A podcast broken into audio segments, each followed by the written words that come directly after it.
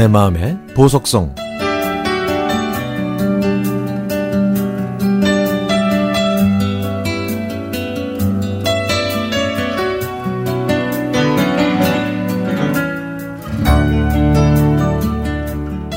여름이면 고향에서 보냈던 유년기의 추억들이 뭉게구름처럼 피어오릅니다.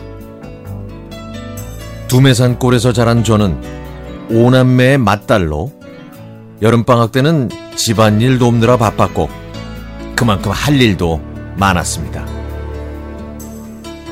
해가 기울면 닭장 앞에 모이를 주고 닭들을 가두는데 세어보면 꼭 한두 마리가 없어져서 닭을 찾느라 애를 먹었죠. 닭이 자주 사라지자 아버지는 닭벼슬에 페인트를 칠하거나 닭발에 실을 묶어서 표시하셨답니다. 그 시절 농촌에는 집집마다 소, 강아지, 염소, 닭 등 가축을 많이 길렀는데요. 그 녀석들 밥 챙겨주는 것도 큰일이었죠. 저녁에는 어머니와 맷돌에 불린 콩을 갈고 홍두깨로 민 콩국수를 삶는데 불을 떼주면은 동생들은 밀가루 반죽 꼬리를 불에 구워 먹기도 했죠. 온 식구가 마당 멍석에 둘러앉아서 콩국수를 먹으면 가축들도 모두 우리를 쳐다보면서 입맛을 다셨습니다. 밤에는 옥수수와 풋콩을 삶아 먹으면서 멍석에 누워 쏟아질 것 같은 별무리 속에서 별자리를 찾다가 유성이 확 떨어지면 우리가 지르는 소리에 되새김질 하면서 졸던 소가 두 눈을 번쩍 뜨고 두리번거리다가 이내 다시 누웠고 강아지도 덩달아 호들갑을 떨었죠.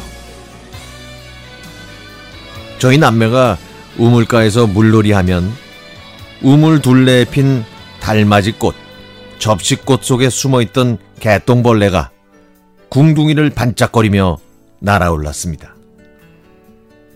닭장에서는 닭들이 잠 좀 자자고 투정을 부렸고 토끼들은 신이 나는지 오두방정을 떨곤 했죠. 어머니는 채소를 다듬고 송아지와 염소는 이마를 맞대고 서로 힘겨루기를 했습니다.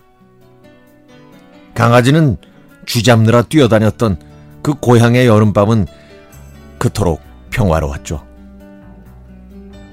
동산 느티나무 아래에서 할아버지가 이야기 보따리를 풀어헤치면 동네 아이들이 몰려들어 귀를 쫑긋 세우고 듣다가 우르르 떼지어 텔레비전을 보러 갔는데요.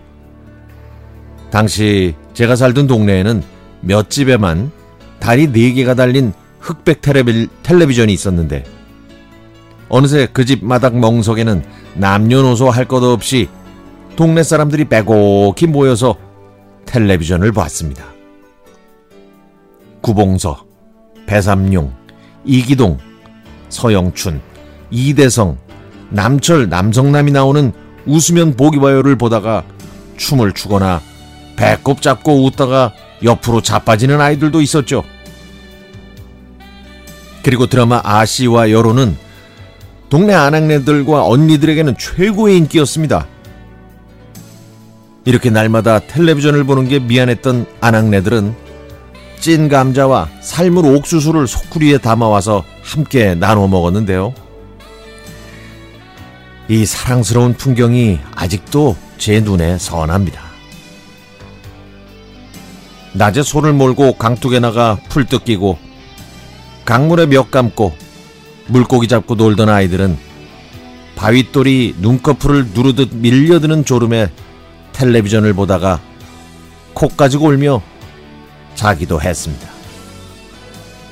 내개한 모기뿔도 사위어갈 무렵 어머니들은 자던 아이들을 깨워 집으로 데리고 가는데 잠을 이기지 못한 아이들은 걷다가 넘어지기도 했죠. 흐릿한 흑백 텔레비전에 나오는 배우들과 함께 울고 웃었던 그 시절의 추억. 아, 그 추억들은 제 마음속에서 오래도록 지워지질 않습니다. 작고 소박한 것에도 크게 행복해 했던 농촌에서 힘든 농사일을 거들며 자란 덕분인지 저는 어려운 일도 잘 참아냈고 극복할 수 있었죠. 아마도 농촌이 저를 더 강하게 만들어 주었던 원동력이었나 봅니다.